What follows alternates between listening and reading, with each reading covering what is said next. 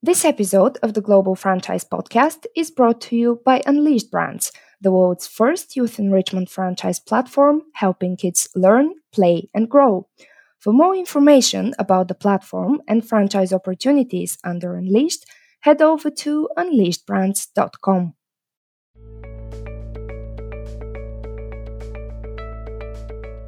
Welcome to the Global Franchise Podcast, bringing you timely conversations with the industry's most accomplished leaders. I'm Victoria Jordanova, staff writer for Global Franchise Magazine. You know, we have our foundation, you know, uh, cultural elements to the brand, but they bring and they challenge us all the time. And I think this this uh, continued challenge you know, produces an amazing uh, effect in the vibe of the brand in marketing, um, uh, our new designs, our layout. It keeps us fresh, and uh, and that's the key point: is to continue to challenge yourself, and that's what the franchisees have brought us. The pizza industry is one of franchising's most recognizable, with international brands like Domino's, Pizza Hut, and Little Caesars cornering a significant share of the market. There are countless brands vying for their share of the pie, and one such frontrunner is California Pizza Kitchen, the West Coast competitor that's been serving up since the mid 80s. With a healthy network of nearly 200 locations around the world, CPK launched its American franchise opportunity in December 2021. But how do you launch an opportunity in one of the most hotly contested countries for food brands in the world? To find out, we caught up with Giorgio Minardi, Executive Vice President of Global Development. Giorgio has been with CPK since 2019 and has a storied career before then, having worked with titans of franchising such as McDonald's and Burger King. Join us as we pick Giorgio's brain to learn more about CPK's ambitious development plans.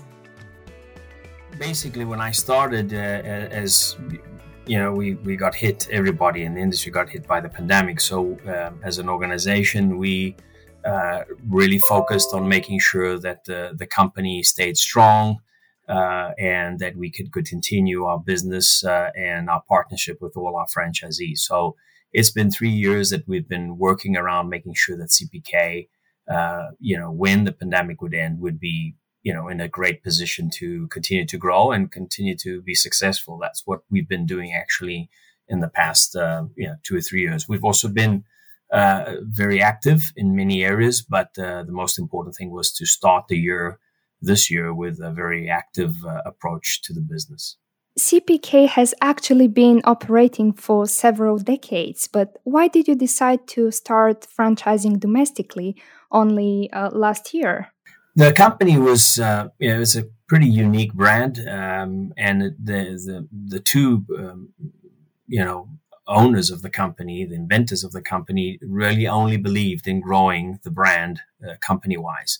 So most of the restaurants, and more than 150 of them now, are still company owned, which is very different than other models of other brands. And their their vision was to make sure that first they would build the foundation of the brand and make sure that the, that there was a, a strong connection with some loyal consumers, um, which started off in California and then started to basically expand. Um, and they believed in that all the way through. And then uh, basically it was uh, three years ago, four years ago, when uh, the new leadership came in, which is Jim Hyatt and myself. Uh, we we come from a very historical franchising um, um, approach of the business, and so uh, we found the opportunity now to be able to you know diversify a bit and continue to focusing on certain areas of the country, meaning California and Hawaii, but then now searching for new partners that will allow us throughout the, the, the US and North America to continue to grow.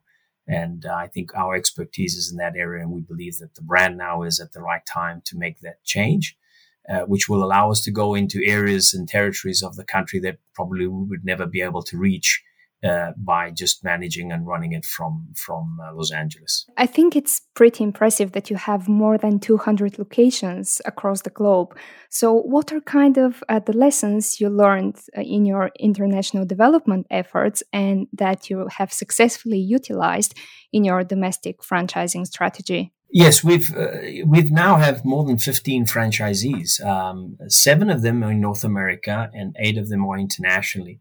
And uh, you know we have our foundation you know uh, cultural elements to the brand but they bring and they challenge us all the time. And i think this this uh, continued challenge in, produces an amazing uh, effect in the vibe of the brand in marketing um, uh, our new designs our layout. It keeps us fresh. And uh, and that's the key point is to continue to challenge yourself. And that's what the franchisees have brought us we just go back to the opening we've just had uh, recently, we've had two openings, uh, one last month in Canada and just last week in Chile. Uh, you can see how the new franchisees that all come from their own different background have uh, challenged us, and together I think we came up with some very new concepts uh, in terms of menu, in terms of marketing, in terms of design, and that keeps the brand, uh, you know, always at the edge. And I think that's the the the the most important part uh, as we go forward in, in, making sure that when you have to definitely have very good partners, and we always cho- choose and be very cautious in making sure that our partners are the right fit for us. And so Canada was a fantastic example of uh, how we managed to um, ignite the brand even further. Yes, uh, picking up on what you just said, you have recently brought the CPK concept to Canada. And for many US brands, the expansion to Canada is kind of like a natural move given the uh, economic and cultural similarities shared across the border. So, what would you say has been uh, the response for CPK after you made your way to Canada? Well, it's been overwhelming. I must say, we we've been planning to go into Canada. It's taken two years because uh, there's so many elements that you have to uh, go into, and you have to anal- analyze the the marketplaces. And we went into Edmonton in Alberta because, uh, first of all, the partner that we chose that we were that's the most important part. We and we believe that he had the right expertise and had the same culture that we had. And with a lot of research we did, we decided uh, to not go the normal uh, way that we'd normally enter, meaning uh, shopping malls or maybe in airports. So normally those are the entry mar- ways that we build, um, go into a market. We actually built um, a standalone flagship store on its own. Actually, our franchisee built it, and that way we could really model the brand and the and the restaurant the way we liked it. And that was uh, a very important element because now that sets the trend uh, as we look into going into other uh, cities and markets in, in, in Canada. But you know, Canada is often uh, a US franchisor's first step on the road to international expansion. So, what are kind of the main points to consider when taking your brand to Canada? We looked at all the elements that we normally do in the United States. Uh, the the pr- primary part, as I said, was the franchisor. He had to have the right resources. He had to have the right uh, culture and the right fit for us. That was the most important part. We had to train him. Uh, we've employed more than 100 people now just in that restaurant. So we had to make sure we trained those uh, um, managers and, and, teams. And then we had to support him. And we actually sent uh, more than 12 trainees from Los Angeles uh, there for the, for the opening. So we just met, needed to make sure that uh, the expectations that we had built on, on Canada was, um, uh, was achieved. And I think that was the most important part. But uh, again, it's uh, Canada is, a, is an important market for us, but it, it, it, it, was more important to start with the right foot. Actually, it's not just uh, North America. You've uh, recently also re entered India. So, would you say there are any geographic priorities when it comes to franchising across the globe, or every country is possible a possible next step from now on? Yeah, India was actually a great opportunity because we had clo- we had two restaurants in two malls, and then the, the leases expired, so we unfortunately did not have any more restaurants and any more presence there. But then the previous franchisee that uh, that historically opened up uh, in Mumbai uh, asked, you know, approached us again, and we felt that was a great opportunity to uh, uh, open up. It was kind of like a reunion again with a franchisee that has been there for, so, for with us for so many years. And we've been in India for a long time. So we have a lot of loyal customers there. And so that was a, a unique opportunity that took us a little bit away our focus in opening up in India. But, uh, but we do have a priority, of course. North America is our priority number one. Uh, when we say priority, it's it means uh, uh, you know now standalone uh, airports are normally very important for us, and in shopping centers. Uh, and North America is that. But then we also have company restaurants, which we will be opening up our own company restaurants. And we've kept the market California, Hawaii as our focus for opening up company restaurants. And that'll allow us now to find partners in other area territories as we will. Uh, we have uh, more than uh, uh bring, we'll bring on board at least three or four international fran- new franchisees this year, which will allow us uh, to increase our development and our growth. CPK is uh, constantly expanding, but the pizza market is so incredibly crowded and it's only getting more saturated by the day. So, how is CPK trying to stay attractive for potential franchisees? So CPK is uh, not what we would normally con- consider ourselves as a it's a, pizza restaurant. We are uh, much more than that, um, and our customers know that we offer a tremendous uh, uh menu. And the most important part of our brand that has, you know, allowed us to stay so ahead uh, and, and so vibrant in the years is the freshness and the cooking of our products in our in our restaurants. Um, most brands are, you know, casual dining brands are assemblers, so they assemble products and they bring out the food. We actually cook everything from scratch every morning. Um, and that makes it quite unique. It makes it definitely more healthy, um, and fresh, and it's always been one of the staple, you know, main drivers of the brand is is the quality of our menu. Um, so, mm, not we, we obviously we sell amazing pizzas. Don't get me wrong, but overall, it's the whole experience that the brand offers when we go into markets or we, into new cities that normally drives quite a lot of excitement. Our, our volumes of a restaurant are, are very, very big and therefore um, we managed to you know really satisfy a lot of the customers and uh, and that's where I think at the end um, uh, we've seen CPK doing so well. And an interesting point maybe to say is that we never really did a lot of delivery before the, the pandemic, and now we actually are offering also a lot of delivery. So our brand is, uh, you know, again thanks to franchisees uh, they they also helped us in that direction because they were doing it before than us, and uh, now our brand is uh, is pretty vibrant also in that end. So pizzas are great, but I think CPK is um, is much more than just pizza. And what you mentioned about the, the deliveries, when it comes to the impact of COVID 19, uh, what is kind of the positive influence after this worldwide pandemic when it comes to CPK and its development? I think it brought the system closer together. Um, we communicated a lot more with our franchisees and a lot more with our restaurants, our company restaurants.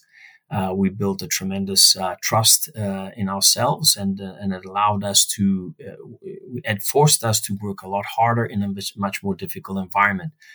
Uh, but as we're seeing now that we are coming out of it, and we've came out of it last year, we're very happy. This year we will open more than eight to ten restaurants which would be will be our record for us in terms of opening in one year, and uh, we'll be in three new countries. So we're very very excited, and I think most of that came from the fact that we were. Uh, we stayed very united and, and, and we teamed up a lot together in order to improve ourselves even further than we would probably do in, in, in normal circumstances. Yeah, definitely. As you said, I think staying united is is the key. But you've occupied so many executive roles in a number of international brands. So, what would you say is the key to making all those franchisees across the globe feel like they're part of a team and not just distant individuals?